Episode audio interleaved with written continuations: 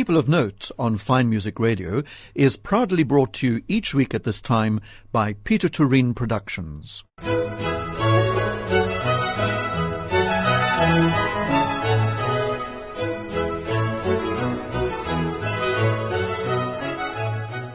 This is Rodney Trudgeon welcoming you to this week's edition of People of Note, right here on Fine Music Radio. I'm excited to introduce you to my guest today. It's Not How It Looks is the 27th annual collection from South Africa's legendary cartoonist Zapiro, and it's set to be yet another bestseller as his cartoons brilliantly capture the craziness of yet another wild year here in South Africa and indeed the world. Now, Zapiro is Jonathan Shapiro, born here in Cape Town and who went to study architecture at UCT. There was conscription, activism, detention, and a Fulbright scholarship to New York before establishing himself as South Africa's best known cartoonist. I've always been collecting these annual books, your annual collection. Jonathan, welcome. Thank you. Mr. Zapiro. Actually, as we came in here, you spoke about where the name Zapiro came from. Because I mean, I don't know whether to call you Zapiro or Jonathan, so I'm going to do both. You, yeah, you're welcome to call me whatever, whatever you like. That's fine. I, yeah, the, the, I went to Rondebosch Boys Preparatory School and then the high school when I arrived in the old uh, Standard Six, grade eight. Uh, there was a matric um, sort of school hero called Martin Shapiro, but spelt a different way. Actually, a very nice way, very kind of little had pizzazz in it. It was S Z A P R O. Oh, I thought yes. it was Hungarian, but it turns out it was the Polish spelling. There are various spellings of Shapiro, but I think that's the nicest one. And the guys in my year called me Zap because they thought I was his brother. And, and that became my nickname. And I, I really liked it. And I was also very um, impressed by this guy, Martin, um, who was, you know, he was, a, he was nice to the younger kids, which is unusual. And he was, a, you know, a prefect and he was, a, he was good at sport, a brilliant academic. He was an all round nice guy. Unfortunately, he died in a mountaineering accident a couple of years after leaving school. Oh, my goodness. So my nickname continued, um, and I always remembered him. And uh, then I, when I started doing cartoons, when I was studying architecture, I was much more interested in doing cartoons and always wanted to be a cartoonist uh, than I was in architecture. And I signed my drawings Zap. And uh, I got into some trouble immediately with the. I'm sure. I, I, I caricatured the head of the school, showed a bit of a dichotomy in his personality or character or things that he was doing, and um, he, he it took he took it quite badly, and and I really realized that uh, you know this is really somewhere I should go. So I tried to leave architecture and uh, go and study graphics in order to become a cartoonist. Uh, the army conscripted me, and it's all connected with the name because I was still signing these drawings Zap, and then uh, so I'm sort of jumping ahead now, but uh, now when I'm already politically involved in 1984, I was drawing a drawing of, of a policeman shooting dead somebody uh, where they'd been shooting people in the Eastern Cape and, and elsewhere. And uh, it was my then girlfriend who became my wife later. She said to me, "That looks a little bit flippant for that drawing." And I said, hmm, "Yeah, maybe it does." Sort of California surfboard zap. So I thought, well, let me try and work the rest of my name in, which I did. I spent the afternoon figuring that out, and and it sort of took off. And um, yeah, so I, I recently last the weekend before last, I did a a sort of a reminiscence that year at my school, the 1972 Matrix. They flew his sister, the sister of Martin Shapiro, from New Zealand, and they had a get together, a you know reunion, and they asked me to come and speak, and I told that story which she had heard via friends, and that I'd been telling this on the radio, and thing. and it was a very moving. It's a evening. lovely story. Yeah. And there I was thinking it was just a frivolous affectation that you called yourself Zapiro. But what a lovely contact, what a lovely connection. Yeah. And now everyone knows you as Zapiro, and here you are with your 27th annual book. And these annual books have been doing well, haven't they? I should think that it's quite a good income for you because people love them.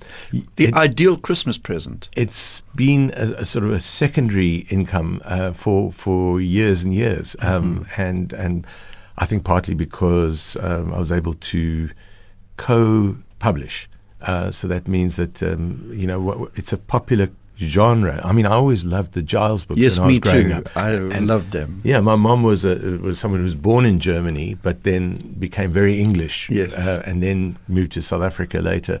She also became a very well-known activist, but she she always had the Giles books lying around, and I I studied these things as a child. I absolutely loved them, as as many people did, Mm. but I really took to them, and I and I did wonder would I ever be able to do something like this, and Yeah. uh, you know, all those years later, Here you uh, are. It, it, it, happened, and it's great that people give them for sort of Christmas presents, Yes. Hanukkah presents, or All just whatever things. presents, Birthday birthdays. presents. Has Giles stopped? He has stopped, hasn't Uh, he? Giles died many Did he years ago. Okay. And he, I've actually got his first book that he did, um, Wow. the 1946 one, which has got some much darker stuff. It was, you know, Mm-hmm. things he did, did during the war. But he was he was very brilliant. Always a, a cartoonist who kind of stuck up for the common person. Yes, Uh, the he- man in the street, the yeah, worker. uh, yes, and he was he was well left of his newspaper, the Daily Express, that he worked for. Mm-hmm. Um, but he but not not hard in in his after those first war cartoons, they were kind of almost soft satire, but but beautiful and Yes. uh, and very influential. Even me. those in those early books of his, like the first one you got, was it this? Had he developed that family with grandma and auntie? What? um, I or did they come later? I don't think they're in the first book. oh, okay. I don't think so. I must, I must go back and check. It's Mm. something I'm, I'm, uh, I, am I'm embarrassed to say I don't, I can't remember. No, but I think that happened in the next few years. Okay. Yeah, yeah. Um, Zapiro, Yeah. Jonathan, I would like you now to choose your first piece of music. And Eddie Harris with Les McCann. Tell me about this and why you've chosen it. Um, when I was a teenager, I was possibly a little out of sync with my uh, peers. I, I was, I was much more interested in jazz than I was in uh, in in sort of the popular music. I later developed a much wider spread of musical tastes, but uh, jazz was my thing. And by the time I got to university, I had a friend who was studying saxophone, and we were avid jazz fans. And this sort of jazz funk, um, it's a, it's a, Eddie Eddie Harris plays the saxophone, but he, he sings as well. And then this guy Les McCann, brilliant pianist, and this was a song that we played. It's got such a vibe. Um, and also many many years later, when I was studying in New York, and um, the cartoonist Derek Bauer, the late Derek Bauer, who was a brilliant uh, graphic cartoonist, the best graphic cartoonist this country's ever produced. I mean, his sheer ability. Um, but he came to visit in, in, in New York when I was studying there. And I looked up like what, where, you know, could I find some nice jazz? And there, at the village gate, was Eddie Harris and Les McCann, and they played this song, and it was Wow. uh, so it was a kind of a spectacular evening for me uh, in all round.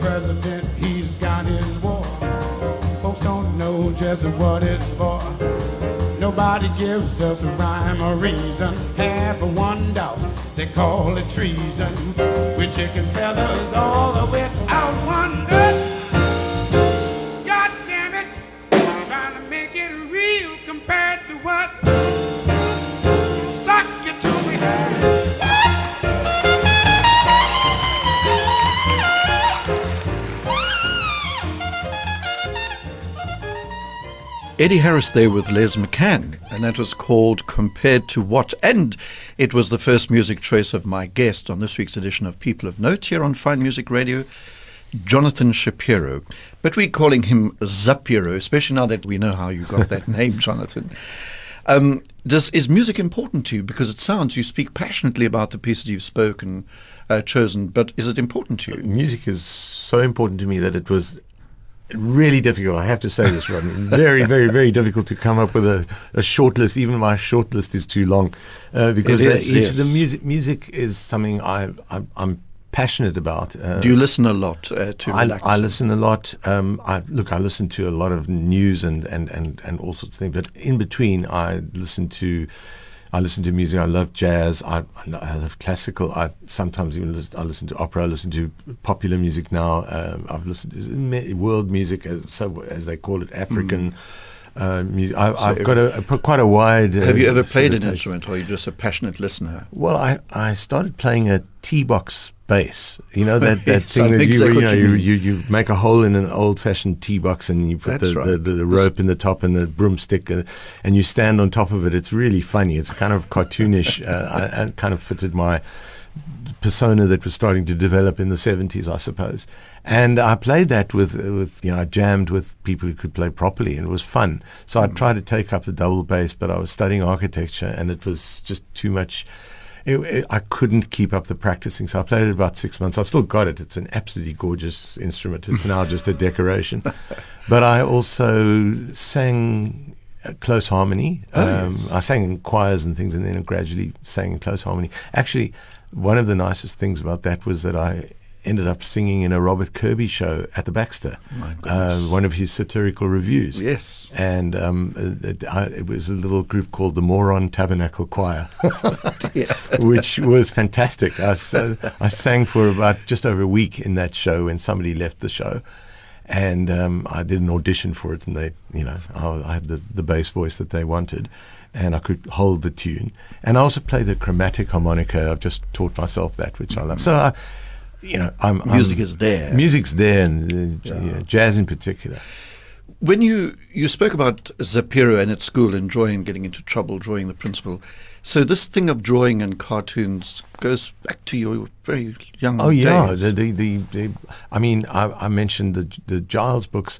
The um, that was uh, probably my first real influence. Uh, after that was Tintin. I, was, I mean, like a lot of kids, I was absolutely enthralled by those books. I only realized many years later that there were all kinds of interesting politics around that. I mean, he moved from being quite a almost supporting fascists, or at least working for fascists, and that, and and, doing things that were quite transgressive, um, uh, you know, very viciously anti-left, um, anti-communist, whatever, and also very racist. Uh, the the his 1931 book, uh, Tintin in the Congo. But he changed a lot. He actually nearly got cancelled at the end of the war for quite unusual. It's, I can't even go into the reasons. But he changed a lot after he became a humanist. Anyway, I love his his work, and um, and he then drew himself, did he? Did he drew, draw those cartoons himself? Yes, he did. just read Uh, I mean, later he had many. He had a number of assistants who were drawing. I mean, there, there was it was such an exercise to draw Mm. Tintin books. He had people who were specialists in machinery and people who were specialists in in, in, in various other things, uh, helping him in his uh, studio. I actually later visited the studio Oh, in, in 1981 Wow. I, I, when I was a student and trying to change from architecture. And I missed him by a day. He'd been there the previous day. Um, he was not that well, and he died a couple of years later. But he, he was a huge influence. But you said also Asterix was a bit of an influence Yes, well. Asterix. I mean, the drawings of Asterix are absolutely loved, and the writing. Um, the the both Hmm. Two, the two different people because the, the one was Uderzo, the the artist, and the and the writer was Goscinny. I always wished that that Uderzo had not carried on the books without a writer after Gos- Goscinny died. So the first like twenty three books or something are brilliant. After that, the drawings are great, but not the stories. Uh, Okay, but uh. Uderzo was a genius as, as an artist, and Mm. I, I, on that same trip, as I went to meet Hergé, I actually did get to meet Uderzo in, in Paris, and I, I got lost in Paris looking for his uh, studio, and then it got really late, and then I realized his house wasn't, his apartment wasn't very far away. So by the time I arrived there, it was five to eleven at night oh dear. in in autumn. So and uh, and I, yeah, I have told the story many times, but it was it, it was the terror of holding my finger uh, at that doorbell for five minutes and pressing the doorbell at eleven o'clock, and then he, he's actually inviting me in and not being able to speak English, and then luckily getting someone to translate. His daughter. I, you know, I never forgot that. He was a, it was a very story. generous thing to do, and he gave me a lot of encouragement. He saw my drawings, and yeah. And um, I just want you to tell me what you think of my favorite cartoon strip, which is Peanuts. Absolutely one of my top ever. Oh, good. uh, so And you can stay. after after Giles and Tintin, my next thing, I became uh, I, I was you know, passing myself off as the biggest Peanuts fan in the world. I would cut everything out that I could see, and I collected everything. I was, I was a complete fanatic of. Of, of Peanuts, so I, I totally agree with you. He's a you know a philosopher, um, an absolute genius as a comic strip artist, um, and and the progenitor of people like uh, I mean Calvin and Hobbes, which is Oh, yes, the yes, the equivalent, uh, an even better artist uh, than than Charles Schulz, and or you know on the same level, um, uh, you know intellectually. Yeah. Let's have another music break now, uh, Jonathan. And I see you've chosen the great Abdullah Ibrahim.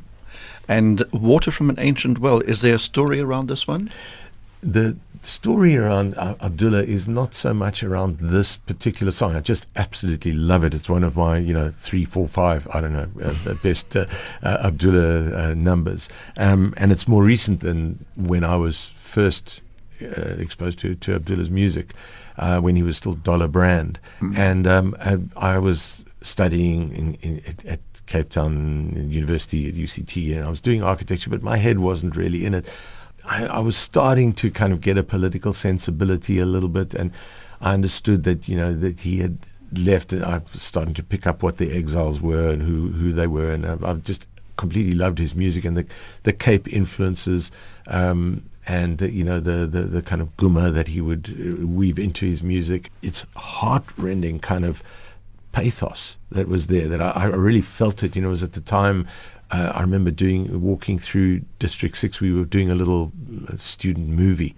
uh, and through these these deserted places. We we set ourselves up as a, a um, uh, on the corner playing playing jazz. Some of the people were actually playing. I was kind of, uh, you know, pretending on my, on the double Miming. bass. Yes, um, and um, you know, so that's all that kind of Cape Town history and pathos is woven into his. And, and then, oh, of course, I, as I was leaving for to go and study in New York in 1988, flew to England, and then flew across to New York and went. We, we you know, coming out of the, I had just come out of detention. I was in detention without trial in 1988 and nearly didn't make it onto my trip to New York. So, you know, the world was opening up in a very real way to us. We'd been very, very in the dark in South Africa in so many ways, and the cultural boycotts and all that. And there was a concert by Abdullah in a small venue. Um, I think it was Hammersmith. And uh, we got in early, so I was right at his feet and I felt like I was at the you know feet of the master, and we'd had, we'd bought a little plate of something to eat uh, earlier, and I just thought, oh, yeah, I can see this profile I've got to draw. So all I had was this this round, um, slightly waxy cardboard plate, and I drew this caricature of him as he was playing the piano, and I'm still very proud of it. It, it, it, it turned out really well, and, was, and I like the fact that it's on this little. Have you still got it? Plate. Yes, I have. Oh, okay. Yeah. Has it been out? Has it been published? Has it been out? No, I, all th those kind of things. I, I, I do want to publish some of those things with little stories and whatever. They- yeah, uh, maybe in the next couple of years I'll do a book like that. Let's listen to Abdullah Ibrahim.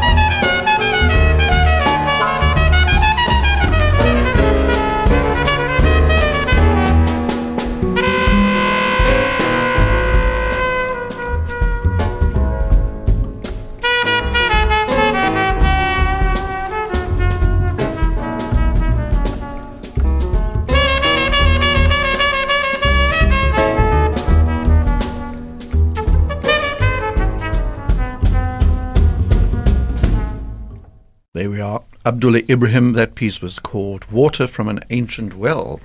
And it was the second choice of my guest on People of Note this week, brought to you by Peter Turin Productions, here on Fine Music Radio, Zapiro. Oh, Jonathan Shapiro. So, as I said, Jonathan, I'm hovering here between Jonathan and Zapiro. But um, you spoke. You've spoken a few times about going to New York, but you've also said that you tried to get out of architecture, and you've made it sound as though it was quite difficult. And there were years then when things in this country were really, really bad. I was studying uh, architecture, which at that stage was a six-year degree. Uh, but I really wanted to be a cartoonist. And mm-hmm. as I realized that more and more definitely, I, um, after traveling overseas on my architectural fourth year, I came back and I said to my parents, I know it's, you know, you've been paying for my studies. I mean, I was earning a little bit here and there. And I said, but would you mind if I changed to graphic design to try and become a cartoonist? And they said, um, they were very supportive. I tried. And the army immediately sent me a letter saying you're not going to get deferment. Now that was my worst nightmare because all, many of us, you know, young white males, didn't want to go to the army. Mm-hmm. Uh, some of us, and um, I, I, certainly didn't. And uh, I fought them for ages. I started doing graphic design. I was doing really well. Uh, for a change, uh, I used to do well at school, and then I didn't do that well at, at in architecture. Then I was doing really well, but they pulled me out after my first semester, and I had uh, three weeks to decide what the heck to do. I just didn't know what to do. It was six years jail if you refused, and I didn't know if I could leave the country. I went into the army, and I refused to carry a gun. And they, after a lot of hard, many hard weeks, where I was the kind of the real victim of abuse of a kind by the corporals and lieutenants and whatever, and uh, for out of 700, I was the sort of main target. They gave me a lead pole to carry. Uh, corporal one, uh, it, it, was a ridiculous little thing, and it made me into a bit of a joke, which was fine by me. And it was part of, again, part of that persona that I, I, I really felt now suddenly I wanted to be an activist but I was in this damn army. So I was carrying this pole. A corporal even made me stand guard with it, which was very funny. He got into big trouble. and then during the time I was in the army, the United Democratic Front formed. And by that time, I had got myself down to Cape Town. And so I couldn't do duties where, you know, standing guard anymore. And they weren't that stupid to keep on making me stand guard. So I had time to go and be an activist in, in the UDF. And I very quickly got arrested, uh, which freaked the army out because I was still in the army. And then um, I remember the first time I got arrested, Trevor Manuel came to bail me and the rest of the activists out. Uh, we were held at Athlone Police Station. Uh, this was the start of years of activism for UDF and for the End Conscription campaign. I actually designed the ECC logo oh. while I was still in the army, yeah. and then um, for the next, you know, uh, six seven years, that was my main thing. I was uh, working for organisations um, until I eventually got the chance. Well, then I was detained without trial in '88 by the security police. For how long? Well, you never know how long it's going to be. No. And um, they put me, after I refused to answer questions, they put me in solitary. Uh, I was in solitary for five days, and then they put me back into the section with other activists. I was there for another six days. They thought I was on the Nelson Mandela Birthday Committee um, which I wasn't. But there was, funnily enough, there was another guy called Jonathan Shapiro, and they mixed right. they mixed the two of us up. Okay. They later mixed the two of us up again. They detained him because they thought he was me uh, after I left to study. So it was a, a like comedy of errors, but also incredibly energizing time. Mm-hmm, I'm sure. And did you then, were you drawing at the stage during this yes. energizing time? Yes, yes. By that time, I decided when I got out of the army in, in the middle of 84, by that time, I, I, there was no way I was going to go back and study. I was just no. working almost full time for organizations, earning uh, little pittance every now and then, doing kind of uh, commissions for paying work, and um, and that was that was my life, uh, and was and and an, an, amazing time it was actually, yeah. Uh, and yeah. Uh, sort of an impression on your life that Huge, was made yeah, hugely. But then, how, what? How did you get to New York? Oh, well, in in 1987, um, I applied for a Fulbright scholarship because I, I felt like I, my interrupted graphic studies, you know, could be continued somewhere else. And I, I felt a little burnt out as well after, you know, this, this six, seven years. We, there was no end in sight to the, the struggle, and we, we didn't expect things to happen. You know, no one expected it to happen in, in 1990. Uh, but as I went to study in, in New York at the School of Visual Arts, the, the, I got this what I called a, a half bright. Uh, I, I, I hope the Fulbright you know. They know how grateful I am. It was they they phoned me up. They said, "Would you like? Uh, we don't think you need a, de- a degree, but how would you feel about a year of non-degree study at the school of your choice?" I said, "I'll take that, thank you." And uh, off I went to the School of Visual Arts, uh, which was phenomenal. And and also they liked what I was doing, and they gave me a second year free. The school gave me a tuition waiver, so I had this phenomenal situation of having two years of free study or doing all subjects of my choice at the, a great the School of Visual Arts is a fantastic media school. I also had an independent study under Art Spiegelman, so it was a, an amazing time as well, and and a time of exploring the world. Exploring New, New York was so cosmopolitan. We had friends from all over the world, and that's when we listened to this uh, this band called Le Negres Vert. Uh, And you've chosen that now as a piece, haven't you? Yes, they were you know French, but they had the sort of Romany influence and the kind of North African, Arabic influence, and they Oh. were just vibey and wonderful. So we that was our sort of band of choice.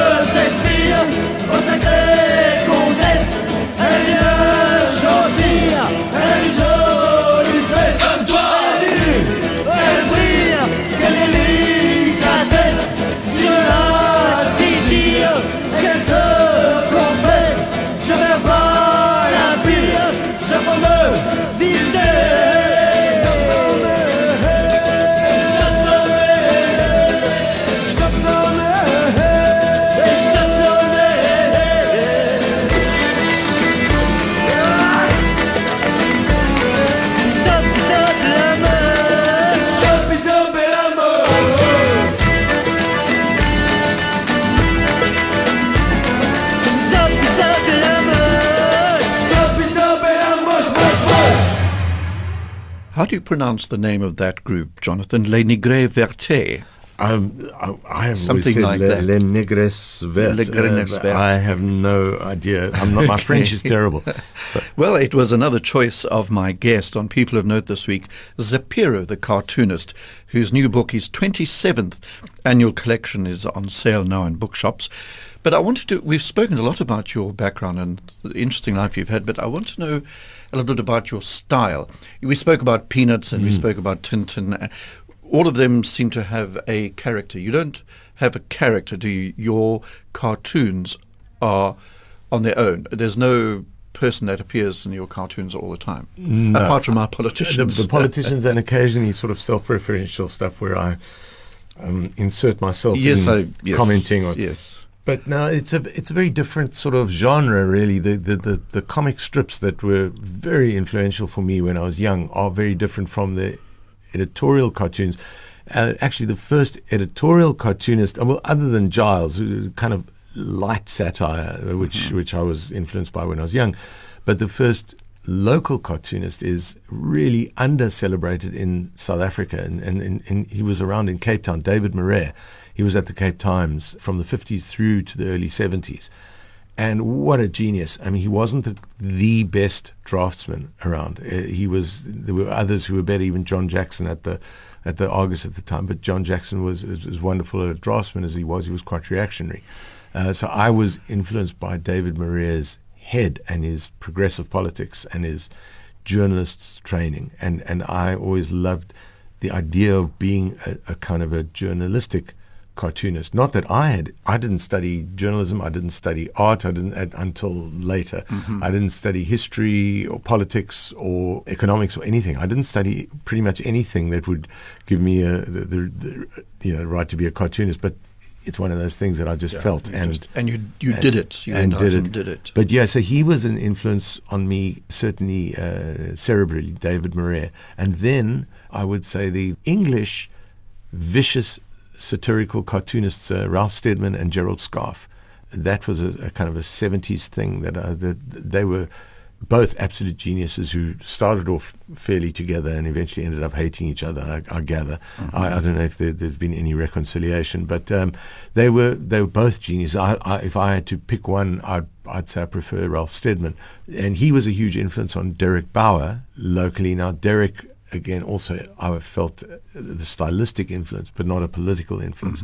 Because Derek was a bit of an anarchist, and I was much more left-wing inclined. Right. Um, so I and then those comic strips were hugely influential. So I kind of then when I studied in America, I started pulling in some of the very um, clear communication of the American style of of editorial cartooning and comics.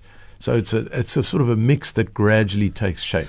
You were famously the one who put the shower head on Zuma's head, didn't you? Yes, you yes. The, and you still do it, I see. I still do it. I started that in 2006 during his uh, his, That his- his ridiculous rape trial. trial, at the Yeah, end of the rape trial. But now, uh, as I've said, and you say here, every time I think things cannot get any weirder, they go and get twice as weird.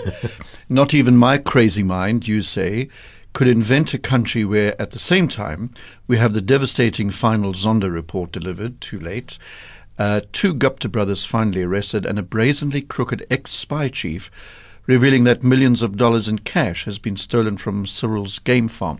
So every day, I remember Yeah. Peter Dirk Ace used to say that to Yeah. me. He said he never has to worry about uh, material. Yeah. Well, how does it work? How do you? What is your deadline, or when do you have to sit down and think, or how does each cartoon come about?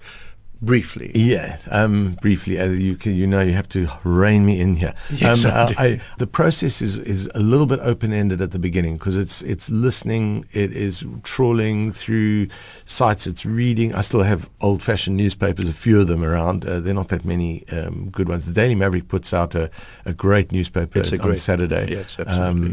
the the the one six eight. And I'm with Daily Maverick now. Yes. Um, but I've been over the years with, with with a number of newspapers when some of them were still very good. So I, there's, it's difficult. I start playing around with different subjects, and it's suddenly the links happen that you don't expect because humor and satire both. Um, and they obviously connected. Uh, not everything satirical has to be funny, but they are connected by surprise. So you're trying to make links that are not necessarily there when you first when you first go for it, let alone the reader. Yes. You want there to be that surprise which either shocks you or makes you laugh or makes you just think. But you've shocked people many times. Back to the Zuma rape thing with Statue of Justice, uh, the, the, the figure of justice. Yeah, figure of justice. yes. But also, um, one of your very latest ones now with this whole Qatar thing is that one where there's someone lifting the pitch and sweeping dead Yeah. bodies underneath. Yes, uh, the the, the, the is a- migrant. About six thousand Yeah. migrant workers have died during the. The, the, the years of putting this this Qatar uh, soccer extravaganza together, and it is a, look. It's not the first um, uh, World Cup of soccer or uh, World Cup of, of, of other things or, or the Olympics that's, gone to a, a country that has a bad human rights record. I remember in China, 2008, uh, or whatever, Russia. Uh, there've been there've been others. Um, um, but but this one, it just felt like it's just wrong in every respect. It's environmentally wrong. It's not a soccer country. It's that they the alcohol thing is. But then the, the, the real terrible stuff is the killing of them. The, the the how many migrant workers have their rights have been totally ignored and they've they've died in construction and whatever. And they just it's just lit, I felt that very much they're being Yeah, papered over. yeah. And the LGBTQI plus, they, they, all of that, that's also a, a, major issue. You know, not nearly as many deaths. I'm sure there are some people who died, but not nearly. But but uh, the trampling of, of the, the human rights of everyone in that community and is, is is also really worrying. Um, Jonathan, briefly, have any of your cartoons been banned by the newspaper? The editor saying, no, Oh, that's oh, too far. When you said, I said my immediate yes was banned by the the apartheid government. Oh, banned yes. a No, well, series of my yeah. So a series of my cartoons uh, had, had, had been banned. The very first cartoon I did for the United Democratic Front was banned. Uh, a, a, a poster, a calendar poster that I did in in eight, 1986 for 87, which was uh, one of the best pieces of work I've ever done, was banned, and uh, was also there are many stories around that. Uh, editors have it's a different thing. You don't say banned, but have pulled cartoons at the last minute. There have been some. Usually, I try and have a relationship with the editor, so we discuss things and see. But every now and then, there's been an issue or an editor that I don't get on with as well, and not not that many of them. But I've had issues. I got one suspended for a week by an editor who didn't like something that I was saying about Mbeki's AIDS denialism. Um, things like that have happened. Um, yeah, uh, you know that's going to sort of par for the course for a for a cartoonist. You you do push the boundaries. All right, well, let's pause now for some music. Harry Belafonte. I'm glad you've chosen him. but you say there's a story here as well. You, you know, the, uh, there are so many things that happen to me that I could not have possibly foreseen. It's just been a, a roller coaster. uh, the Harry Belafonte thing was like that because um, I, in 2001, uh, it was Christmas Day. I get a phone call uh, from a guy with an American accent. He said, um, uh, "Hello, uh, would you like to meet Harry Belafonte?" And I said, um, certainly I would. Uh, who is this? He said, well, I'm his agent, um, and he'd very much like to meet you. So I, I was, I was speechless, which is unusual uh, for me. And Yes, then, I've noticed. and he then he he's. Uh, I said, well, where? Uh, uh, he said, well, where do you live? Uh, I said, I told him where I lived, and he, I said, when? So he said, well, how's this evening? So I said, great. So I go off to the beach. It's the middle of summer, and I come back from the beach, and I sort of get myself all set up in the studio. The gate bell rings, and I see this enormous. Well, uh, compared to me, enormous. He's tall, very good looking, as an elderly man, but absolutely amazing looking. Still in his huge coat on on on our South African summer day. It was very strange. And I spring the bell. He walks in and he gives me this huge bear hug, and uh, and and really happy to meet. me. We go and sit down, and I start talking with him, and I'm still figuring out why he wanted to come. How does this happen? And he says, he's, we talk for a minute or two, and he says, "Hang on, I just there's something I want to say." And he says, um, "I was expecting a black man." He says, "God has a sense of humor," and I. that is a very funny Isn't it? story. And I actually asked him, well, why? And I said, and I also asked him later, can I put that on the back of one of my books, which he, he very kindly gave me permission to do, Harry Belafonte on Meeting Zapiro. So, but the thing was, he had seen a cartoon that I had done during South Africa's United Nations anti-racism conference a couple of months earlier. I'd done a cartoon that was that really sort of took apart the, the sort of politics of African America uh, set up against the uh, American establishment because, of course, Colin Powell was the uh, Secretary of State, an African American, mm. and he had wanted to come to this conference. George W. Bush had said, okay, you can go, and then he turned around and said you couldn't. So I did a sort of a freed slave thing with Colin Powell. And they're saying to Colin, the, the other slaves are saying to Colin Powell as they go off to the racism conference with their little packs on their backs, and they say, Coming, Uncle Tom. And he said, The master in the big house says I ain't.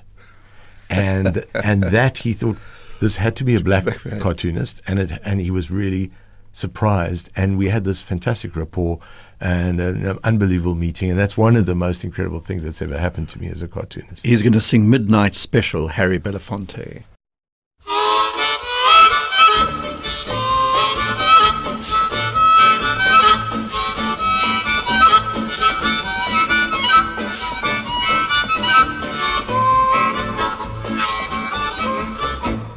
I wake up in the morning, hear the ding dong ring.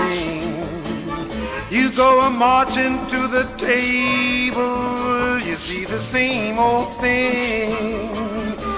Baby, all I wanna tell you, a knife, a fork, and a pan.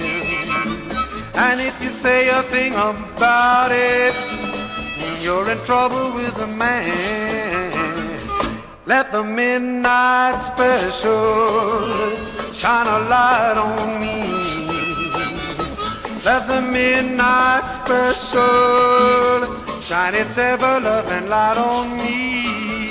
Yes, let the midnight special shine a light on me. Let the midnight special shine its ever loving light on me. If you ever go to Houston, then you better walk or ride. You better not stagger, and you better not fight. Cause Sheriff Benson will arrest you. He'll carry you on down. And if the jury finds you guilty, you're penitentiary bound. So let the midnight special shine a light on me. Let the midnight special shine its ever loving light on me.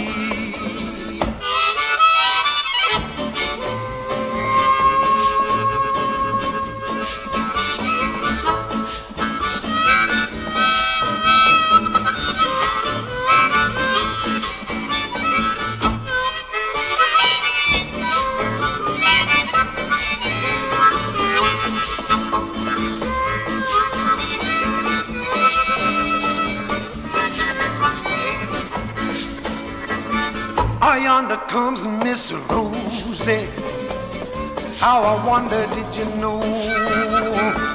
How well I know her by apron and the dress she wore. Umbrella on her shoulder, piece of paper in her hand. She goes a walking to the captain. I says I'm losing my man. So let the midnight special shine its light on me. Let the midnight special shine its ever loving light on me. Let the midnight special shine its light on me. Let that midnight special shine its ever loving light on me. Let the midnight special I'ma let that special shine light on. Harry Belafonte there with Midnight Special after that lovely story from my guest Zapiro, Jonathan Shapiro. Jonathan, you know, just before we end, and time has rushed by, as you can see, I often think with someone like a cartoonist or a comedian, there must be times when you have upheavals in your life and all that, and yet you've got to make people laugh. You've got to get up in the morning, and if anything has happened to you, kind of make people laugh. Is that tricky? Has that happened to you? Yes, and um, people who know me, I, I, feel like I've had a pretty much a charmed life for a long, long time. In the last couple of years, um, I've had uh, real difficult upheaval, and I, I hope that people aren't able to see that in the cartoons because I've really worked hard at trying to keep that separate from whatever happens in my in my private life and I've, I've really enjoyed that as an, my cartoons as an outlet. Mm-hmm. But um, you know, I, know, as things have started to kind of uh, improve a bit, um, you know, somebody sent me a wonderful piece of music, um, which I absolutely love, and which is kind of, I'm kind of looking to the future with this. Uh, it's the best piece of of new jazz that I've heard in a long time. And um, yeah, so the, the music is that also that outlet. And my, mm-hmm. my cartoons and music and, and and kind of walking on the mountain. Those are my okay. Yeah. Jonathan, we have to end, but before. I just want to say that you're doing some appearances here in Cape Town for your new annual, which is out now. 11 o'clock at Exclusive Books in Constantia Village on the 3rd of December, and also at Exclusive Books at 1.30 at Cavendish Square and exclusive books at the V&A Waterfront on the 4th, as well as at the Somerset Mall on the 4th, and also in Hermanus. The bookmark on the 17th of December. So make a note of those dates and you can go along and meet Jonathan. And if you're lucky, he will sign your book as he signed mine. Yeah, of course I'll sign, and and uh, I speak to people. I love I love meeting people when I'm out there, and ha- actually have incredible experiences doing that. Excellent, Jonathan. It's been amazing speaking to you, Zapiro, and um, best of luck. And I look forward to paging through your annual, and I'll see you next time. Great, thanks, Rodney. Well, let's listen now to Hide and Seek with Joshua Redman.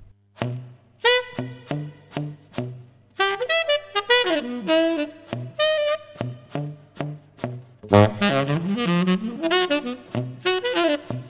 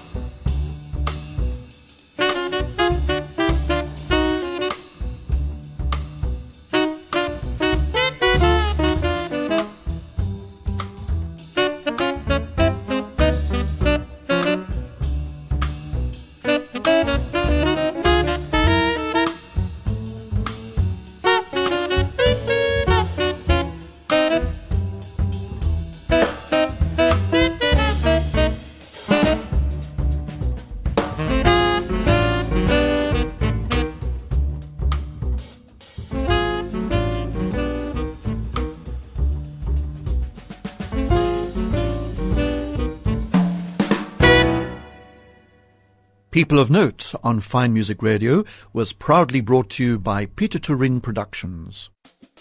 FMR 101.3